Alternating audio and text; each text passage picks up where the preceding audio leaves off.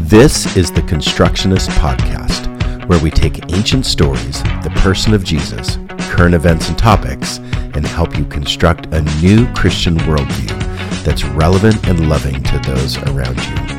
I'm your host, Kevin Bates. I'm a semiotician and community builder looking at the signs of the times to build a better future together.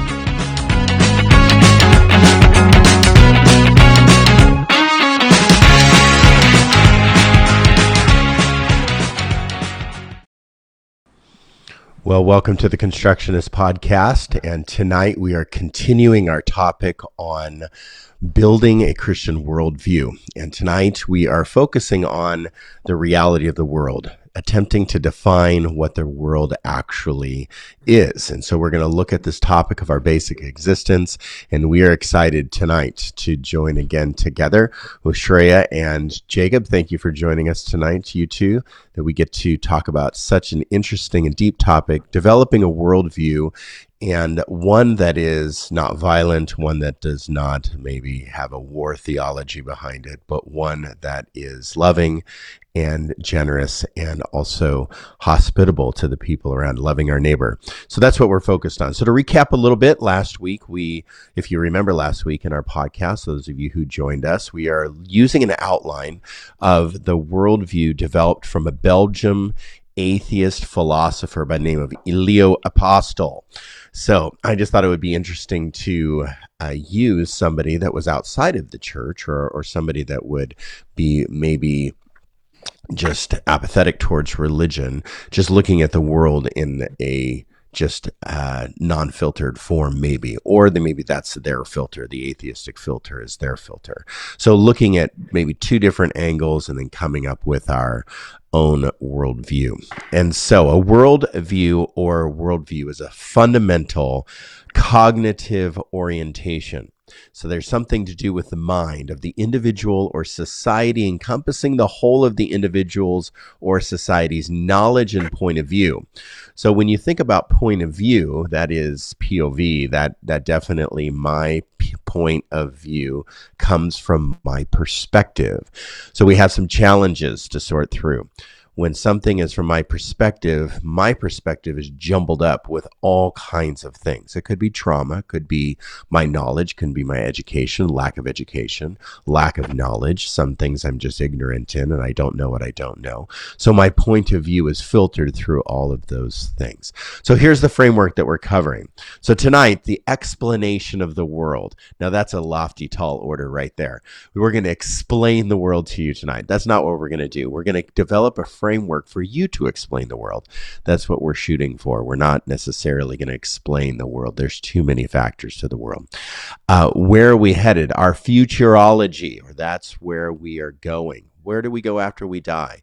What is the answer in the afterlife? Is there an afterlife? Is heaven and hell real places? Is hell, does hell exist in the way that we have fashioned it to exist? Satan with a little pitchfork and a fire pit in the middle of the earth amongst blazing lava and souls screaming and teeth gnashing. Uh, maybe it's the fiery furnace where we're just stuffing in this oven. Who knows? But I'll, we're going to answer that here in a couple of weeks, where we're headed. Then our ethical questions of our values and what should we do with what we've been given. Brene Brown would say that I'm doing the very best that I can with what I've been given, and some people just need to stop doing the things that they, they are doing because they haven't been given much. So we're going to talk about that a little bit. Uh, our theory of action, that is another form of our of our worldview, our knowledge, how much knowledge we have forms our worldview, and also then the building blocks, the origins and construction of our worldview, putting it all together in the end. So, this six point framework, that's what we're going to be starting with uh, over the next six weeks in building our worldview, hopefully a Christian worldview.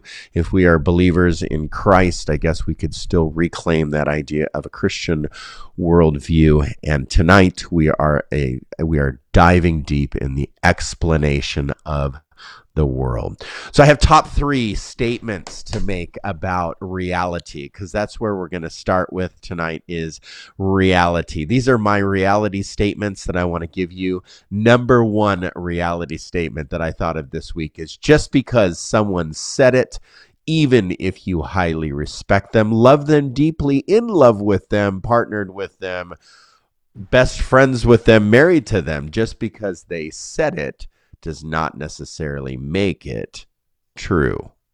Agreed, disagreed? Yeah, I can agree with that. Except what I say, right? yeah, totally. Okay, number two. Number two, if you are a part of a group, hmm, group think, here we go. If you're a part of a group but only hold to a few ideas or principles of that group, that does not excuse you from the majority voice of the whole of that group. Moderate politician of some kind, or maybe a three point Calvinist when it comes to Christian theology and the big theologies out there. I'm only a partial Calvinist. That doesn't make any sense. We'll cover those kinds of things in the future. But uh, let's say we're just, you know, maybe partial this or partial that, or um, I'm a soft complementarian. That means that I don't believe that women should hold certain positions in the church or leadership positions or maybe not have a voice in certain arenas. So we're a soft complementarian because they can hold some positions, but not all positions, or hold maybe under the authority of a group of men and still hold all positions, but we're soft about it. Either you are a complementarian or not, Calvinist or not. Number three, just because you believe it with your heart, mind, and soul and have conviction does not necessarily make it true. It might make you stupid, but it doesn't make you true. so we just need to remember that those three things, that's what we're building the framework of reality. Those are some thoughts that I had this week. So last week we made mention of when we deconstruct things in our life. When we deconstruct old ideas or old paradigms, maybe what mommy and daddy taught us or grandpa and grampy taught us, aunts and uncles, cousins, our influences, our old bosses, whatever they taught us, those old ideas, just because you're deconstructing doesn't mean that you're moving into a new understanding of something. So just because you're deconstructing doesn't mean that you're moving into a new understanding of something. It means that you're deconstructing that old understanding. And a lot of times it's very easy to become exactly what we reject. And so we reject and hate on something so much that we fall in love with it and accept it again later on in life. Mm-hmm. Yeah. So we need to be very careful. The old adage, I want to be so different that I'm exactly the same. I still wear my mullet. I still have my gauges in my ears, whatever it is that we rejected things so hard that we still look like that we were just, just, we stayed in the 80s and never grew up. All right. Oh. So, the years. oh, 90s. Yeah. 70s, whatever it is. This comes when we have nothing to move towards, when we don't have a vision of progress. A framework is disrupted, but then a framework is not established. We're not constructing anything forward. So, this is our thinking space here in this place. The Constructionist podcast is a thinking space where we're going to present ideas and we're going to present thoughts. And I hope that really just these generate through the week and some of our questions that come across the the chat, which you're more than welcome to do so, that we uh, are able tonight to build a framework to explain the world. That that's tonight's topic, the reality of the world. And what's really problematic with even that statement is you believe the world's a certain way, and I believe the world's a certain way, and I believe that world sh- world should not be a certain way, and you believe the world should not be a certain way. Who holds the keys to those realities? Well, the truest reality. Who holds the key to that that truth? You can support us financially if you want through our website, resonatelife.org. If you go to the Give tab, you can also finance, that's how you financially support us. You can also support us by listening to this podcast each and every week and making comments and interacting with us. That's more important that we want you to interact with us on a regular basis. So when you ask questions, we learn and grow. We learn how to answer questions better. And I hope that you get something out of these times. All right, reality. Reality, Shreya Jake, is the sum or the aggregate sum of all that is real or existent within a system. I don't like that, but this is just wiki definition as opposed to that which is only imaginary, so an augmented reality, maybe. The term is also used to refer to the ontological status of things, the being of things. I'm a human being, I have a being, so my ontology is at play indicating my existence. So my very so we're going to get existential. So like looking outside of yourself, looking within yourself. I'm a person. And so if I'm a person, right? Like that means that I'm a being. Only only existential only existential. So I'm a person, I'm a being. I have a study of my being. I have an existence. I have a maybe ology, ontology of my being.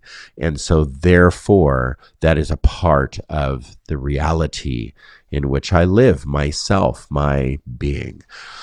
So for our purposes tonight, for the next 45 minutes, our purposes here, we're going to look at Western philosophy and what Western philosophy says about reality.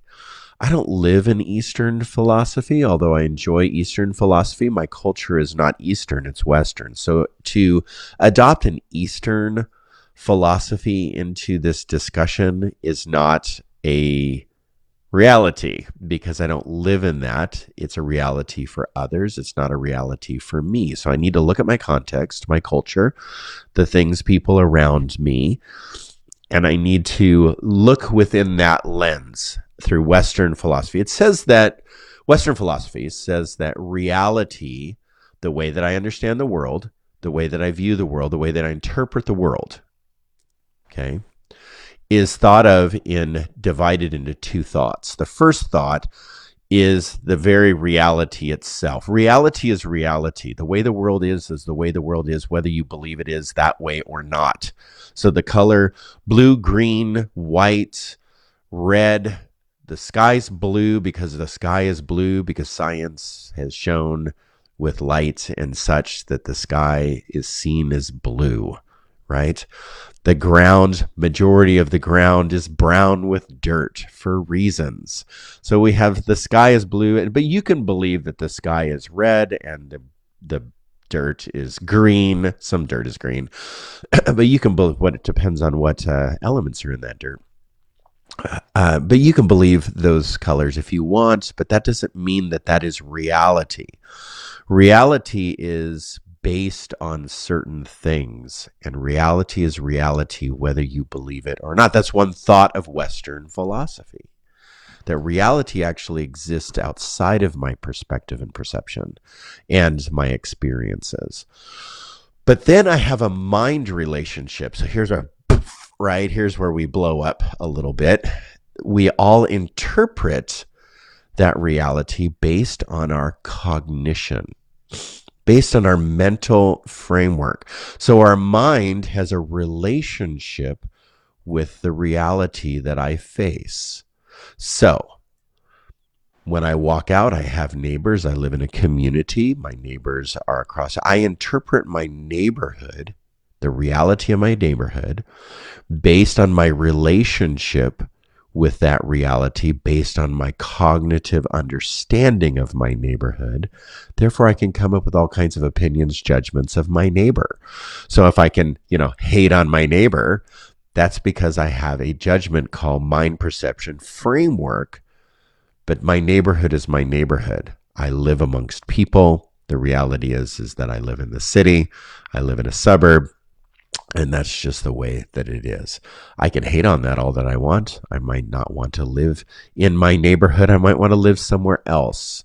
And it seems like that the whole United States from coast to coast seems like that they just are living in a non-reality right now. They want to live somewhere else. They believe they live somewhere else. But the reality is they, they live here. And we're going to define and discuss or there. And we're going to define and discuss what here is. So, reality itself is concerned with this and is actually dependent on mental and cultural factors. Reality that I develop, my reality, is dependent on mental and cultural factors like perception and belief and my mental state even my mental health, my religion. That could be part of my mental health. It could be not a bad religion, which is causing a poor mental health, which is causing a poor perception of reality. Political movements. And then this word again, this Weltanschauung, Schauung, Weltanschauung. This is the German word of the broad understanding of reality that we've known since probably you know the last 100 years or 50 years. We just developed this mm-hmm. reality that people drive cars and there's planes in the sky and the government's the way that they are and we go to work to make money. And that that's kind of that german where the reality is is that you really do have to get a job in order to have enough money to pay for certain things in life. That's a reality statement i guess that's that broader reality. So, an understanding that reality is independent from these things, okay, is called realism. That's called realism, where I believe that reality is independent from political movements, religion, mental states, belief perceptions, and culture, or even this Weltanschauung, however you pronounce that. There's like three U's in it. It's quite a strange word. Anyway, this is an abstract kind of ex- existential perception of reality that things are not based on these mental and cultural factors. So, this is where we come to today's discussion. What produces our definition of the world? Our reality produces that definition of the world. So, how do we produce or how do we come up with a framework of having an honest reality? Having an honest view of the way things are around us. Now, I know that some of us listen to the same news cycles, podcasts, feeds, and these algorithms on social media and such actually develop a reality. Our perception changes based on certain things that the inputs that we receive. And so we need a better framework than just doom scrolling through our social media or our news feeds to gain a reality of the world. So here's a simple example. This is how it this is how it pans out in a really weird way and then it had this is how it pans out in a in a in a Christian way. Okay. So in a really weird way, I've been watching this program on Netflix and it's uh it's I am a killer it's about these death row uh, people on death row and people uh, that have murdered other people. And i mean it is an intense show. You're just like this story. They're telling the story of how they murdered these people. I mean this is dark. I'm in a dark place in this show and this is where i go right in, in the in the night right? I'm on I'm netflix watching i am a killer. And so so this show they they tell their story about how things went down when they murdered this person. But then the police and the investigators and the agents and the lawyers on the prosecution side have developed an entire different scenario of what has happened many times. Many times it, it totally matches, but many times it doesn't totally match. That their scenario is completely different than maybe reality or maybe what the investigators found. How is it possible that something that, I would say, big event in someone's life, you could come out of that not understanding and having a correct perception of what exactly went on. So they unpack this, the way that that mind works and how the traumatic mind, the, the, the the mind that's gone through trauma, how that processes information and how how abuse processes information or people who have been abused start to filter information a certain way. That is an extreme example, but I give you that example because that's an extreme example, but then there's then minor examples. There's just that at a minor level that we're all interpreting realities differently some might have this perception, some might have this perspective. How is it possible that we can be looking at the same event and come out with two different complete scenario conclusions? It is possible. And we're going to talk about that a little bit later. So many Christians believe, this is the Christian example, many Christians believe that the world is a sinful, broken place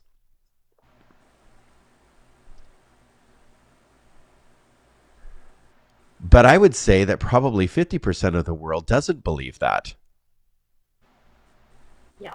Mm-hmm. How is it possible that Christians come out and say this the world is a sinful, broken place, but then half the world population doesn't believe? Christians believe that therefore the world needs saving from the forces of evil, redeemed to the forces of good. So we've developed this this uh, bifurcation of good and evil in the world, and this is where heaven and hell is constructed from. So now we have a construction of actual physical places that we go. If you participate too much in evil, you go to this place. If you participate in a lot of good, let's say i know not works-based salvation christianity i get it. But but we couldn't get there. Let's say we couldn't get there so we needed jesus and jesus comes along he saves us from this sin and therefore we're forgiven. We get to go to this good place. Just based out of the idea that we live in a sinful broken place and that we need saving from this world. So salvation is driven from that narrative. So therefore through this lens self-image self-concept other image other concepts other concept, the way we view people, how we treat people, how we act towards people that are other than us, that are different than us. We start to treat maybe even by what we perceive them to be, we, based on some very, very superficial level, we then start to treat them with violence because they're evil and we're good. And so good has to fight, fight evil. And so our performance is based on this. It all manifests in our reality. All right. That's my shtick just to start out about reality. So, Sheree, you're going to take the first discussion. Do we Yeah. comment on what you said, or just Oh, yeah, forward? sure. Sure. Comment. Do you Rip have it comment? apart.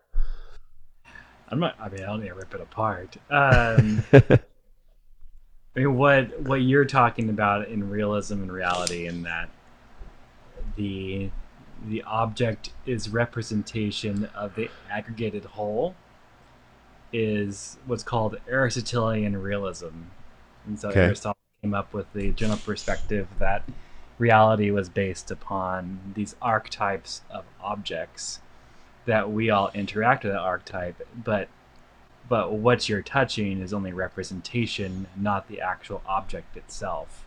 Yep. And so Aristotle pulled out meaning from the physical in your hand and put it into a metaphysical space of of higher meaning so that we can attain it but there's a more pure sense of what each object should be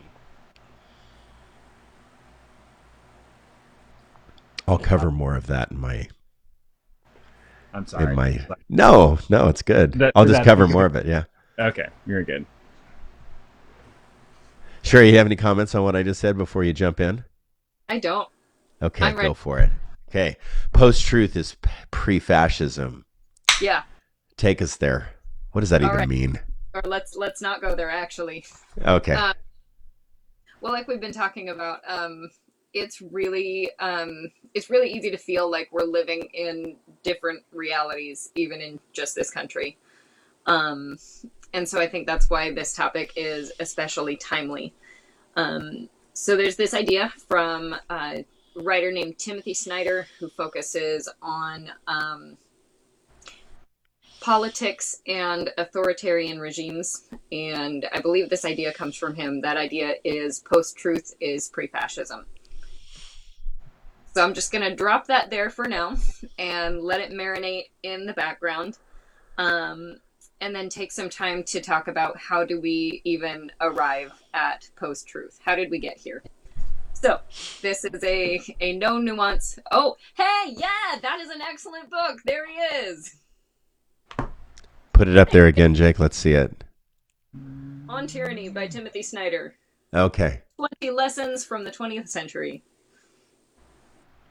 All right, so here's our no nuance history lesson in five minutes because it's hundreds of years to pack into a very short amount of time. So we're talking about um, Western culture, so mostly Europe and a little bit of America. And if we look at the pre modern era, so this is going to be before 1700 ish. truth was revealed by God, and by proxy, the church. And then truth is also experienced through our senses. So I can trust God to reveal things, and I can trust myself to perceive them. And there's an assumption here that we're all experiencing the same reality and perceiving it the same way.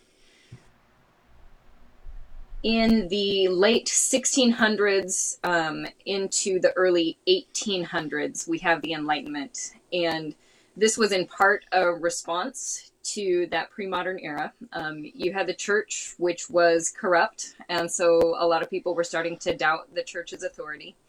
And you also had scientific discoveries that shook our understanding of reality. So, for example, um, Copernicus and Galileo um, figuring out that the Earth isn't the center of the universe. In fact, the sun is just the center of our solar system. Um, that created doubt in our ability to perceive reality correctly because mm-hmm. it sure seems like the Earth is the center of the universe, right? So, in the midst of this doubt, we have the birth of the scientific method. So now we can know truth because we can reason it out and we can prove it. And for the most part, this is a fairly solid system. But as we gained contact with other cultures around the globe, um, learning more from people who think differently than we do, um, we discover that we don't always come to the same conclusions with mm-hmm. our reason. And eventually we move into the postmodern era, which is the beginning of the late 1900s. And it feels super weird to say that. so, postmodernism understands that we live in a global world with multiple perspectives. And so it states that we cannot know if absolute truth exists. And this is an idea that freaks Christian out, so hang with me for a second. Um, and Rob, if you would pull up that graphic, please. Excellent. Okay, so we've got a circle in the middle. Well, a cylinder. We've got a cylinder in the middle, and it says this is truth. That's our objective reality. But then on the shadows of the walls, we have a square and we have a circle. This is true this is true. They're completely different, but they're both true. Um, and then I like this graphic as it develops. Go ahead and scroll a little bit more, Rob. So it turns out there's not always just two takes on reality. Sometimes there's a third option. And as we keep going down to the bottom, sometimes sometimes there's six or more. And all of these things are true, but they're only a picture of or a portion of absolute truth.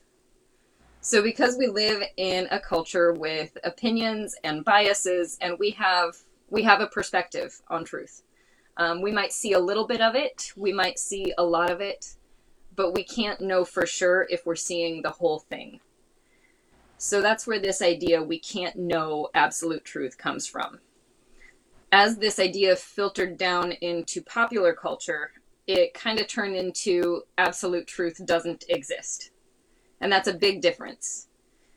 When absolute truth doesn't exist, we see the rise of relativism and post truth.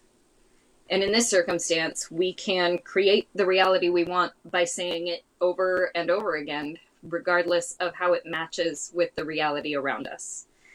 Um, and so I guess the the caution that comes with this is that this cultural attitude towards truth and reality opens the door for the loudest voice and the loudest truth to take over and to be enforced by unchecked power. So Snyder's idea that post-truth is pre-fascism. Um, we're living in a time when that is an opportunity um, and so I think this topic is very important learning to think about reality, to recognize multiple perspectives, but see the truth undergirding them um, helps us to stay grounded in reality. Um, and that's necessary for a free society. So, questions? I'm just thinking about different times in history where this has actually played out, uh, because it's hard to see your reality around you um, when you're in the weeds, when you're in it. So uh, I was in a discussion with somebody the other day, and his brother or brother-in-law, I can't remember which one, brother and sister, brother-in-law, sister, or or brother, whoever, lives in Cambodia, and the person that we don't talk a lot about is Pol Pot, hmm and post uh, Stalin, post um, you know the rise of of communism and such in some of those countries around uh, Vietnam and such. Uh, a gentleman by the name of Pol Pot rises to power, and his his philosophy was to take society and turn it into a hyper agrarian society. And so now everyone's going to learn how to, you know, develop or uh, grow food. And Rob, can you take that image down for us so we can see Jake's face too? That would be great. Thank you. hey, Jake. Uh, so hyper agrarian society. So they would go. Uh, then everyone was forced to farm. Everyone was forced to to uh, raise their own food, even if you didn't had never done it before. That's now going to be your job, is to go out and tend cattle. Uh, how that played out is everybody that was educated, everybody that Mhm. was a teacher, everybody that had doctors and and people that had like a higher form of education, all of them were killed. They were all slaughtered in what now we know is the killing field. So if you think about like how many people died, uh, they were killing mostly the or trying to just remove any form of independent thinking. Let's put it that way, independent thought.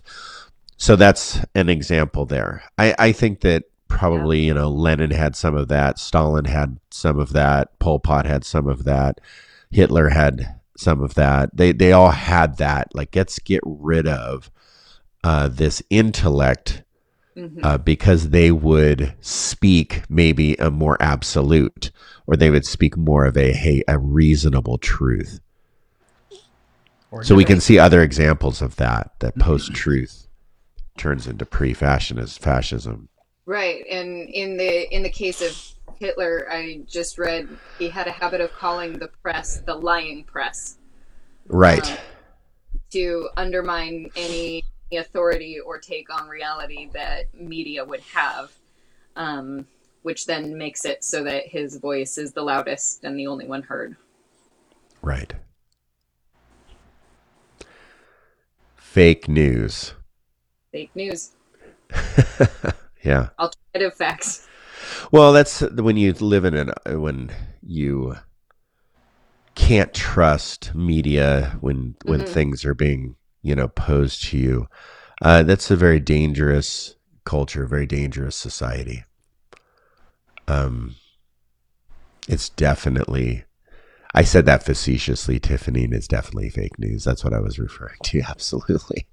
So yeah, we have a lot of that going on in our in our culture.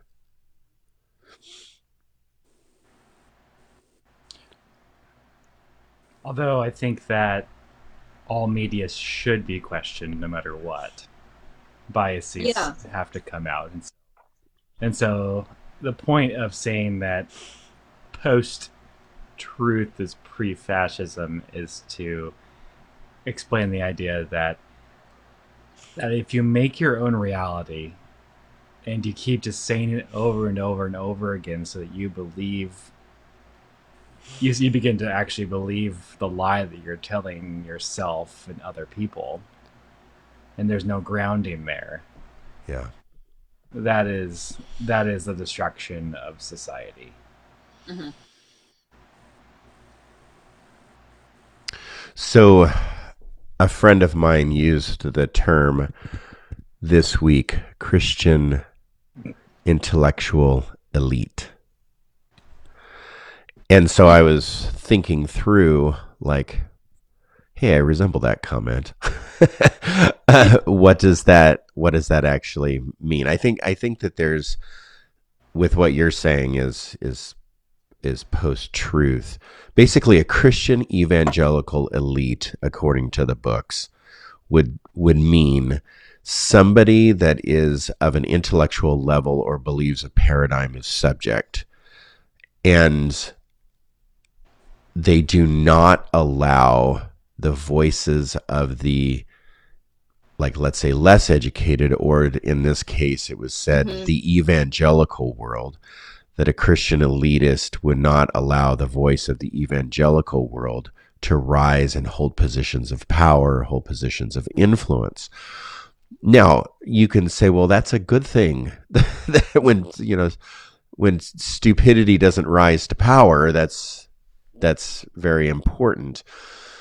Although Jesus invited everyone to the table, so we have to like find some sense of like uh, I want I don't want to use the word balance, but some platform or some place that we can have rich discussions with those that you know maybe have a more scientific method or scientific reasoning over you know just you know the Bible told me so type of thing.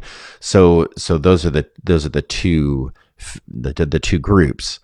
Um, so I had to sort through. It's like, a, am I a Christian event or a Christian intellectual elitist? I would probably be put in that category a little bit by some of my friends, um, because I do struggle with allowing very unintelligent voices to attain positions like power. I don't. I don't you know, I, I, but I'm not in an authority position to hold them away from power. So I don't hold a governmental position where I'm not, you know, right. I'm not actively pushing people away from certain positions of power. It's also a question of who already holds power to begin with. Right. I I do think we have a lot of elected officials who would fall in the evangelical camp. Say that one more time. I do think we have a lot of elected officials who could fall in the evangelical camp. Yeah. Yeah. So a lot. Yeah. If you already have power, are you are you really being excluded from the table? Hmm. Okay. That was so so one of the hallmarks to reality is making sure that we have a a very reasonable view of truth, reasonable view of who's speaking truth, and maybe a filter of deciphering what does what is post truth like what is what is what are these uh, terms fake news and what does that mean to our development of reality?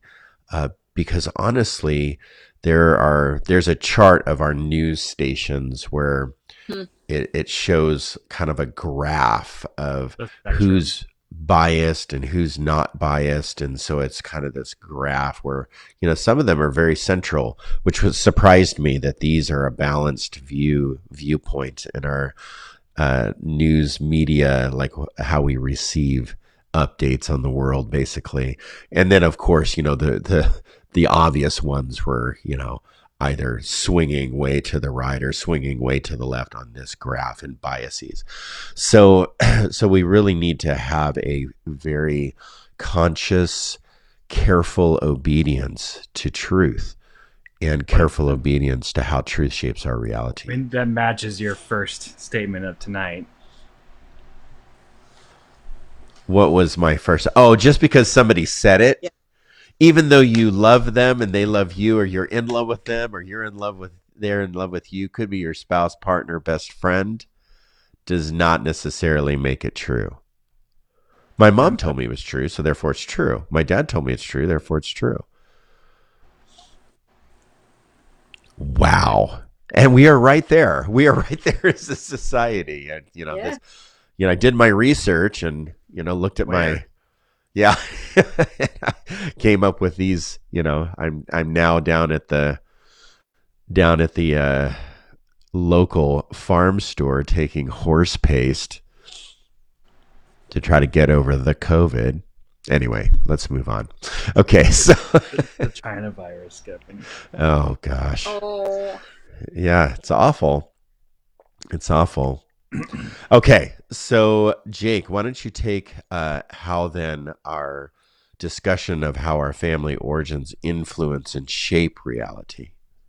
I I'm, I'm stepping back from just family of origin and going more Okay. toward all origins, and so Okay.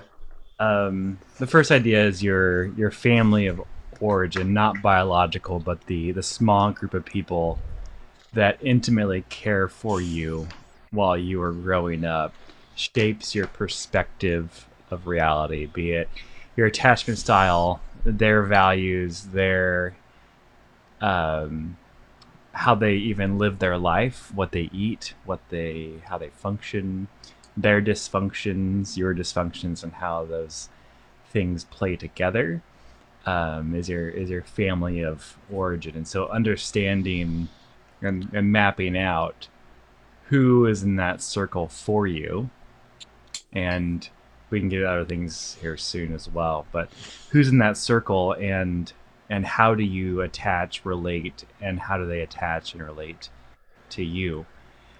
And so that has some of the biggest um, implications on how you view society. Um, it has some of the big implications on how you treat other people, how you treat yourself, and so your your family of origin and and either you reject them so hard that you become just like them, or you reject them so hard and you just you completely um, turn away from them and go a, a, a different direction, or you you you take your own path but are able to reconcile with with what you you have gone through in life. So that's your family of origin. That's that's your first starting point when understanding um, why you view the world the way that you do. Then you have your culture of origin or the traditions that that shape the way in which you also view the world and your position in, in history. And I say it this way because um, we are all white, Anglo-Saxon, most of us, and so we are we are the victors of history currently. And so history books are written for us. Imagine if you weren't white Anglo-Saxon, history books weren't written for you. What what would you tell yourself about yourself? Um, if you um, that had a lot to do with with poverty and affluence. If you're if you're not wealthy, especially in the United States, uh, where it's a the Protestant experiment, which we can get to some other day. Mhm. If you're not wealthy, you are not blessed by God, and so what Right. what happens there, and what do you tell yourself about the world that that because you are in poverty, you're not you're not favored by God, but this person that isn't is affluent. Um, your race and ethnicity, and so I, I kind of touched on that a little bit later, but how do different races and ethnicities interact with each other? Like where does your your biases land? Who who is subhuman to you? Who's subhuman to your culture? And so how does that affect your view of, of reality and society? Then you look at all the isms in your culture directly. You know, we in our Western culture we have a lot of isms. Ageism, what we feel about people older than us. Sexism, what we view of the other sexes. Um, xenophobia, what we deal with uh, other people outside of our own um, homogenous group of culture. Uh, ableism, what people go through that are are handicapped or unable to or have low functioning mobility. What do you do with if you are low functioning mobility? What do you tell yourself about yourself based upon upon that reality? But also who is who is your independent other? And othering is a philosophical concept of who is on the outside of your your inner circle. And so women, children, uh, people of color, especially for for where we sit, and that's a group in in society. Um, we're also on the West Coast, and so our culture on the West Coast means something, as opposed to what we think about people that live in the Midwest or the East Coast.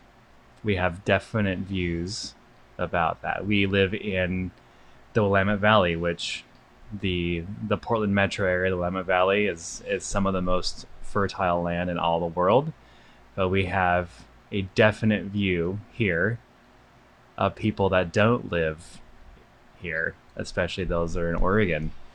And then if you look outside of Oregon, what do we what do we view people that live one state over to our to our east? What do we think of people that live one state down to our south? I think those are the two largest um, things that we have. But our access, our culture of origin, what what do we have access to, and that access definitely points to how how we view reality. Um, and then you have your your trauma stories, and trauma is is one of the largest shapers that you have of of reality. Um, trauma does not need to be this extreme extreme story. It does not need to be an extreme. I'm a killer. You're a killer. Not Yeah. not all of us need to be on death row in order to to have our view of reality tested or changed. But the the idea that when you come to an event that you must choose your reality. You must choose your next step. And thinking that that's what I would define as as in the moment. What's my reality? Is what what step am I going to to take next? What's the next choice? And that's how you know where your your reality is and how it's changing. That is where we really see it. Um, your discontinuity in, in familial structures. And so, in your family of origin, not biological again, you take members of that that very tight, close knit circle and pull that person out. They have they that person changes in a way that is unreconcilable, be it like a medical accident or mental mental breakdown or whatever that is. Uh, you have to change your reality based upon upon that. Um, something else that that I think is is beginning to great gain traction, especially by the book. It didn't start with you. It didn't start with you. Uh, it's a book that talks about how generational trauma shapes your reality, and it's especially found in in Native Americans, and also in in uh, especially European Jews, that that that amount of stress and trauma genetically has changed. Uh, It has changed their gen- genetic form, where uh, Cherokee that were on the Trail of Tears, their descendants, they can tell the difference of if their descendant through their DNA was on that their that their great great great grandfather or grandmother was on the Trail of Tears or not, uh, just by your genetic genetic code. Um, if your family was Jewish and a part of the Holocaust, they can tell whether you were that or if you were an American American Jewish person. And so trauma shapes who we are and shapes who our um, our perspective is. If if you're even being carried in the womb and something traumatic happens to your to your mother, that also will shape your your your worldview of of how you mentally are able to to engage with the world. And so also the next thing of, of origin is your is how neurotypical you are. And if you're non neurotypical or if you're neurotypical. Non neurotypical is engaging with reality without the biological hormonal neurological or chemical markers of, and if I can get in the screen, giant air quotes of normal. How you normal, especially in this context, um, if you don't find yourself in that group, you've changed the way that you view you view reality, and that's how that's really how origin stories shape the way that you create meaning around you, where you can engage with uh, lots of things differently. Like if um, a big experiment, I can't remember. Oh, in uh, John Malcolm Gladwell, sorry, uh, book Talking to Strangers, it talks about how how they gave pictures of faces to indigenous uh, children versus European children, indigenous to islands, sorry, islander children. Uh, I think it was off of Indonesia, and a smile didn't always mean happy. The sky is not always blue because my blue might be different than your blue. That's all I got.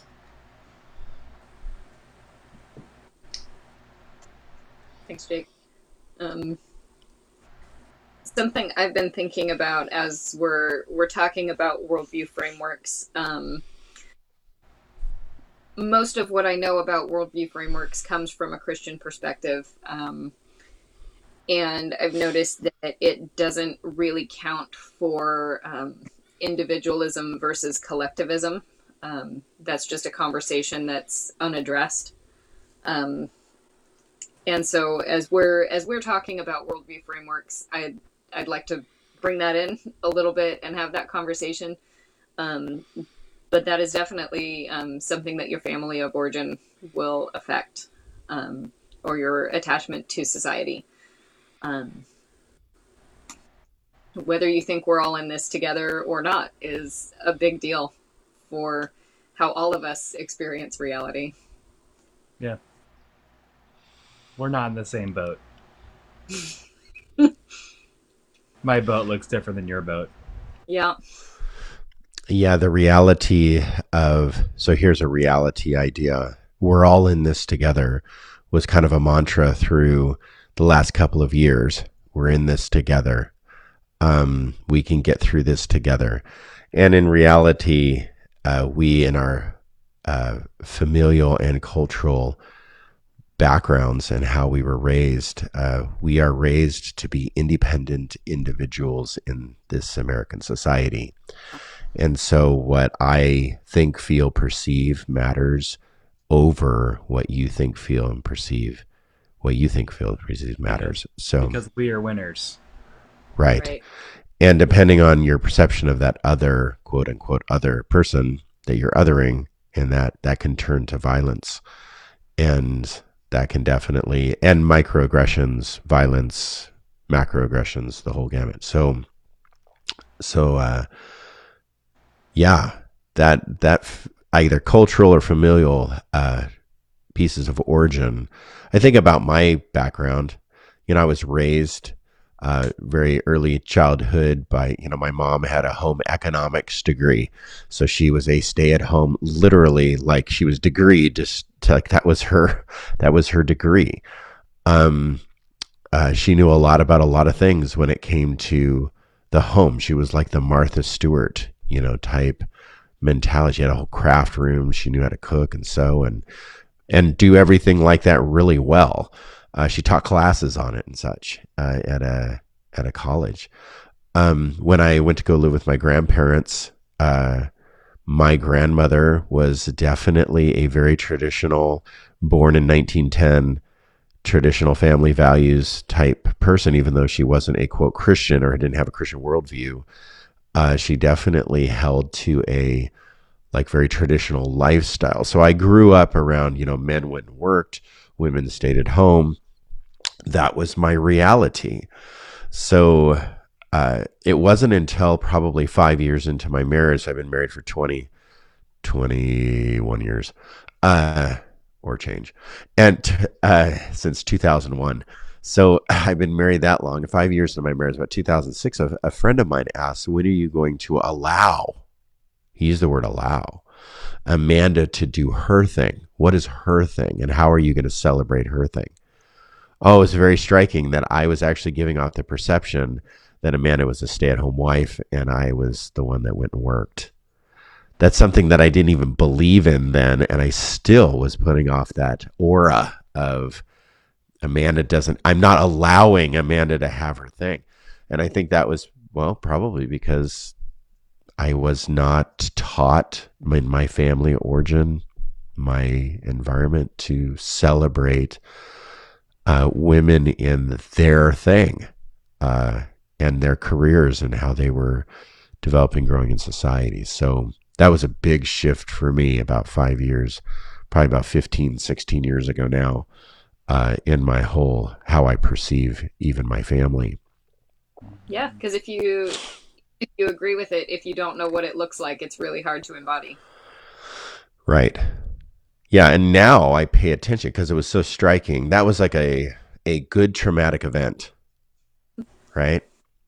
I mean, it created anxiety in me actually, and uh, and now I pay attention. Like during COVID, a lot of women had to go home uh, to take mm-hmm. care of children, and they were the they were the stay at home workers, or the stay at home moms. They went home to take care of the kids during like this time where school was our school was put online and such. And that was, eh, you know, there was a there was a daycare crisis, there was childcare crisis, there was, there still you know, is, yeah. Yeah, yeah. women women being pulled off the workforce crisis and so so because of that traumatic event my reality changed and therefore I was able now to you know, perceive or at least think through as a male, white male on this planet that I could think through just maybe a different angle, different perspective. Yeah. Uh, Rob wrote a comment, a question. Do you want to address that? I think it kind of ties yeah. into origin. Yeah, so many of us tell our children that their voice matters do you think that moving away from post truth is saying that maybe your voice matters if it's good enough? Shreya, go ahead. Uh, what I was thinking about is that I think it's just fine to tell our children that their voice matters. What I think we leave off is that other people's voice matter too. I um, I might push a little bit to say your voice matters to me. Ooh, I like that. And so let's just be real and say that your voice most of the time doesn't matter. That's tricks. You mean everybody? just everybody? everybody? Yeah. Your voice. Yeah. I think that's I know that especially being millennial and is that a millennial statement? no, it's it's kind of the the millennial idea of of giving up on the idea that that we could be whoever we wanted to be. Yeah. That that you're you are the most important person that your your life you're going to make a difference so go and be the yep. very best version of yourself that you can be and so we have now placed, I think, these weird hierarchies on all of these ideas mm-hmm. that if you don't have this or that, um, if you, uh, like, a, uh, like uh, Luther in the 1500s, his idea was that every job was sacred, no matter what the job was, that your vocation was sacred but we have a hierarchy of position where mm-hmm. service oriented jobs jobs that you use your back um, mm-hmm. are far far beneath the jobs where you use your head right and so is that what we're really saying though to children when we say your voice matters versus I, I kind of get the sense that maybe what we're trying to communicate to our children by saying this is that I want to hear what's inside of you. Yeah, so you're I want to hear. others. You're right. I want to hear your emotions. Your emotions matter. Mhm. Um, there's. It seems like that there's a nuance of emotion, even in the even in what I'm hearing you guys say about it. Yeah. There's a sense of emotion in there that that needs to be unpacked. In, well, Rob, uh, we're gonna your first que- we're first your first question we're gonna answer in this next section. So let's take a little bit more time to talk about our third idea. And our third idea is developing a mental framework that's loving, missional, and hospitable and honest. How are we going to take the things that we learned tonight, just about post truth and Yeah, like can we pause real fast and Yeah. we can throw up Tiffany's comment? Rob. Tiffany Thank just you. I think maybe it should be what you say matters. Uh, words matter, and your feelings are valid. Yes, Wonderful. awesome, Thank you Thank for you. Uh, clarifying. So, we, need, we need child psychologists in our life. yes, we do. Yes. So You don't matter. No. so developing a framework uh, definition of a mental framework this is the definition just pulled right out of the books this is what i look at when i when i uh, look at mental framework an explanation and representation of a person's thought process their cognition for how something works in the real world external reality so a an example an explanation and representation of a person's thought process, cognition, for how someone works in the real world, external reality. I would love to take some people's mental frameworks and if we can map them out on a paper and just just uh, put them together and see how different their representation, their thought process about how the world works, the external reality of how the world works, and how different we actually think, how different we actually are. So I have three thoughts. Here is a, a mental uh, model of human nature. And I don't have a graph or anything. I wish I wish I did. But let's say we're faced with an issue. This is developing real time. We're going to develop real time uh, framework of reality here. So let's say I'm I'm faced with an issue. I can just declare that's not true because of what my you know parents taught me. My family and origin don't believe that, so I don't believe that. You could respond that way, and there's a lot of people who do. Um, or you can look at the challenge, problem, or issue that you're faced with, and you can look at it in reverse. That's the first example of developing a solid mental framework process is when you are faced with something, you think of it backwards. You digest information backwards. So, how did we get to this point? You look at history, you look at influences, you look at multiple conclusions. You begin to look at it. Where did this start from? And then you just kind of back it up. That shows that you're actually thinking. You look at something maybe in the inversion, they call it. Look at it invertedly. Then there's another element to mental framework development, and that is first and second level thinking. So you have a first level thinking, which is very visceral, right? First level thinking is you just, well, it can be dangerous when you first level think. That's just, you know, getting punched in the face and you dodge, you know, you dodge the punch. I mean, that's just like first level thinking. Second level thinking is you get, you know, threatened to get, you know, punched in the face. The swing comes and you then engage your defense mechanisms and you block the punch, right? So you take the punch, maybe the dodge is the second level thinking.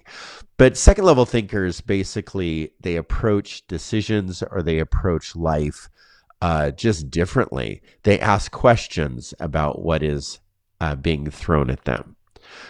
Now, this is something that I think that in our world today we really have struggled with. We've really struggled asking good questions about certain things that are are posed to us. And so our interpretation of the world gets skewed.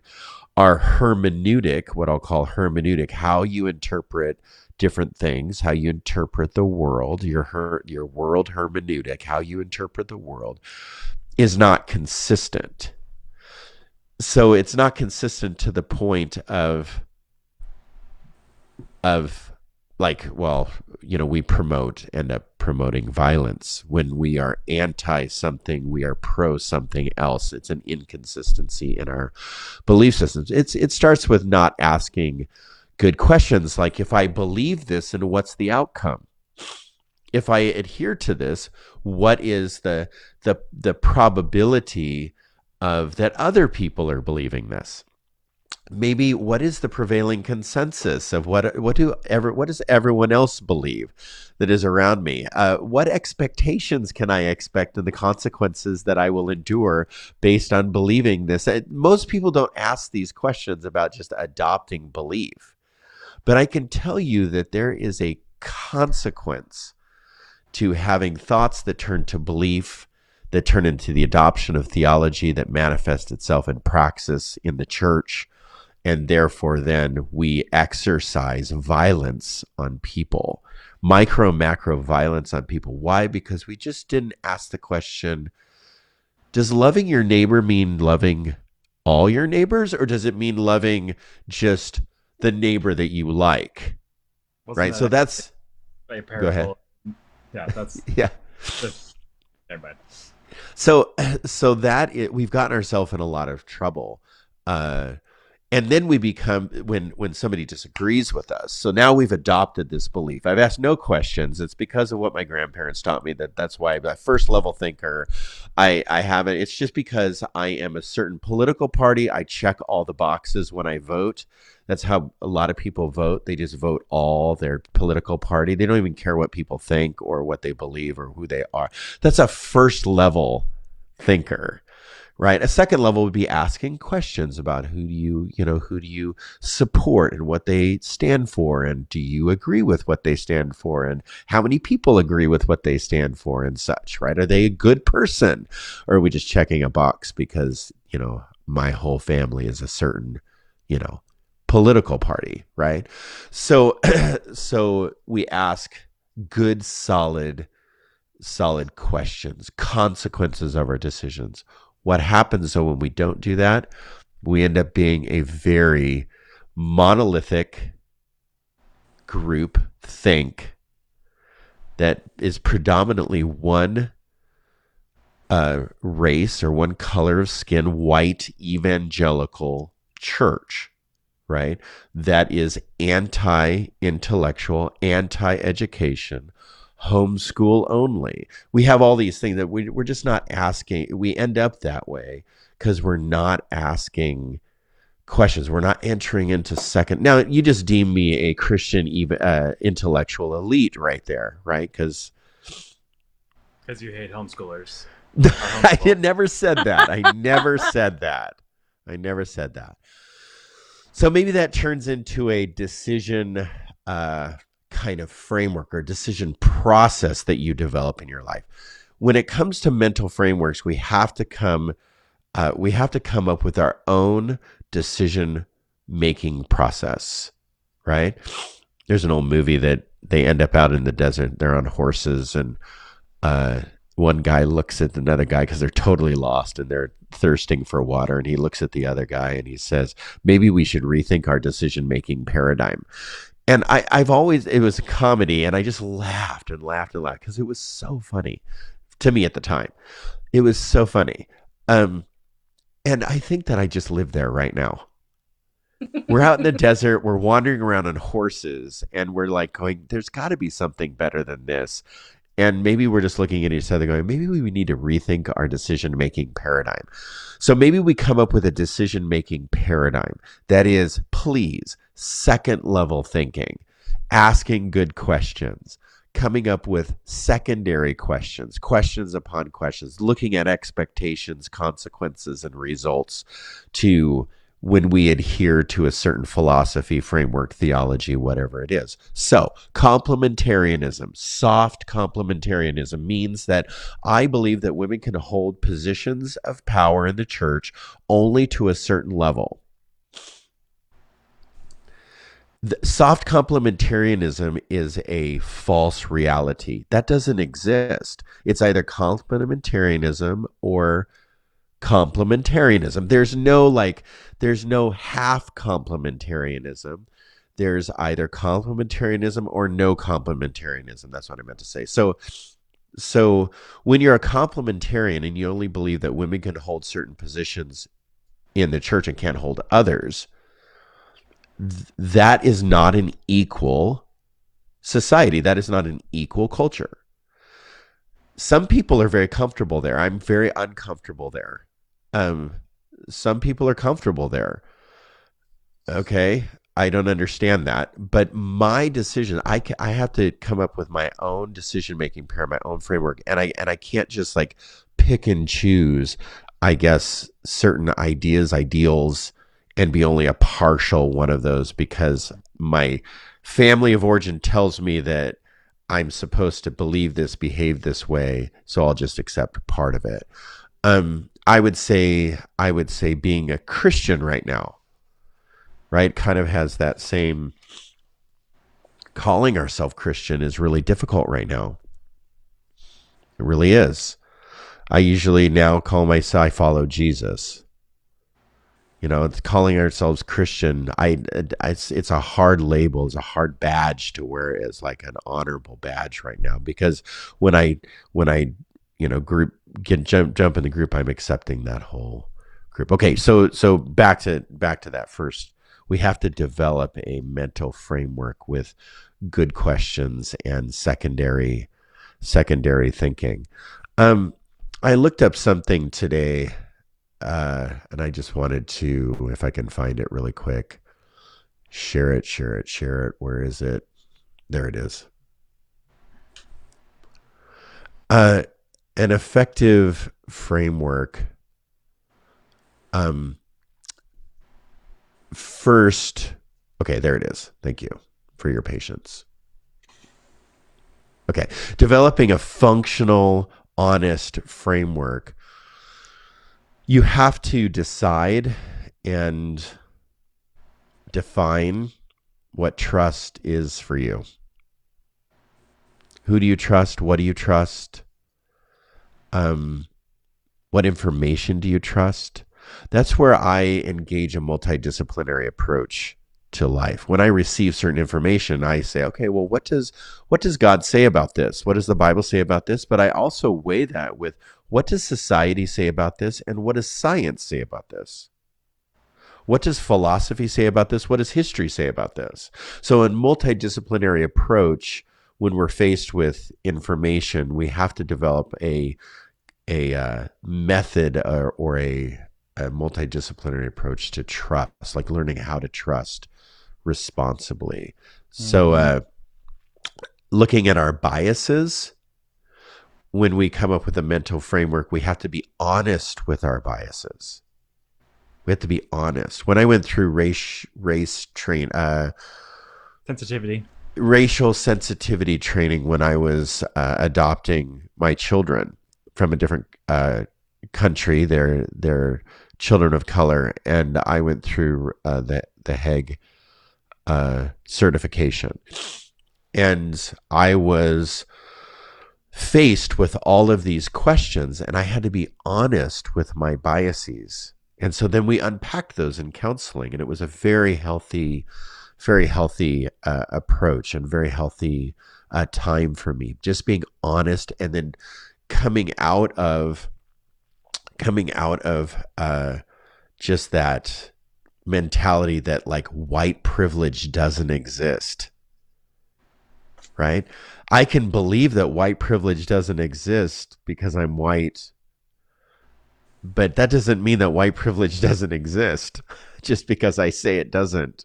It just, that doesn't, that's just, so I need to be honest with my biases and really think through how does those, this is second level thinking, how do those play into what I want to believe in and what I'm actually like adhering to?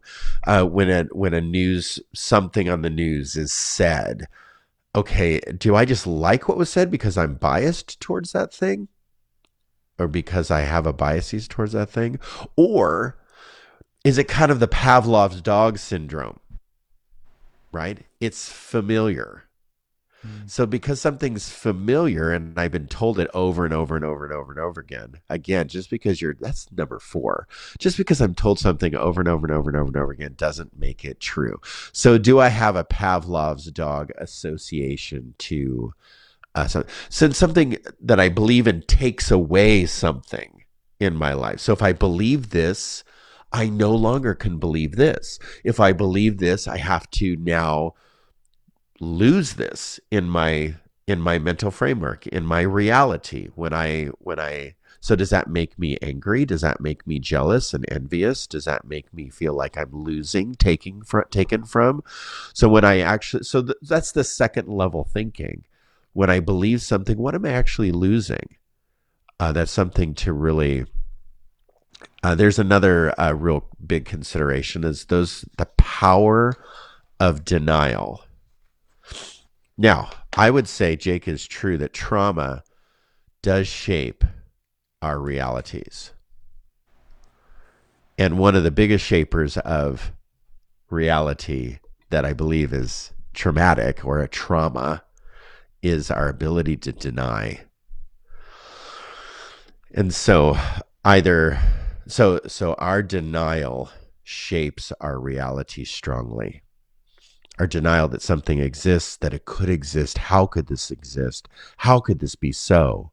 Oh my gosh, this is not the America that I live in. This is not the Western world that I live in. How could this be my United States of America? Well, it is. Welcome to the United States of America. We can deny that things are happening. so, the, so they been. So they call Portland the dumpster fire of America. You know, we're just a dumpster fire over here, right? Portland Metro is just a heap of trash that's on fire, and and people just haven't like looked in their backyard of Alaska. You know, like that's talk about a dumpster fire. So, so so we deny wow. what's in our. They don't have any trash removal there. They don't have trash removal. It's crazy in all, in all in, of Alaska. In in many parts of Alaska, they do, but if you go to some of the rural parts of Alaska, they do not have like like like what do you do with an old refrigerator there? What do you do with old appliances? What do you do with that? They just I don't know. It's just it's it's different. I just use that as a little example, but they call us a dumpster fire. Where people are not looking at their own dumpster fires. That's a metaphor mm. for we got like massive challenges in yes. Portland. people are not looking in their backyard of the massive challenges that they have or their front yard. So we deny because why we're living there. We don't want to believe that our land and our world is a dumpster fire. Does that all make sense what I'm saying? Yep. All right. We also have to look at our tendency to stereotype. So when we are faced with information, we stereotype that information or person that's giving that information. Well, they're that way, so that can't be true. Right? They're that person, so what they're saying is false. So we have bless, our biases. Bless their heart. yeah, yeah. So so we have our stereotypes, we have our biases, we have our denials, we have our Pavlov's dog familiarity. We get angry, envious, je- envious, jealous over losing things or having to give up things. Uh, and then we have trust issues. So all of these need to be really thought through. And I want to encourage us, and I'm going to read them again. Trust. What is what are your trust issues? What are your biases? What is your Pavlov dog dis- disorders? Can I say a disorder? Your Pavlov dog associations. Pavlovian. Pavlovian uh, associations. Yeah. What are you afraid of losing? What are you denying? And what are you stereotyping?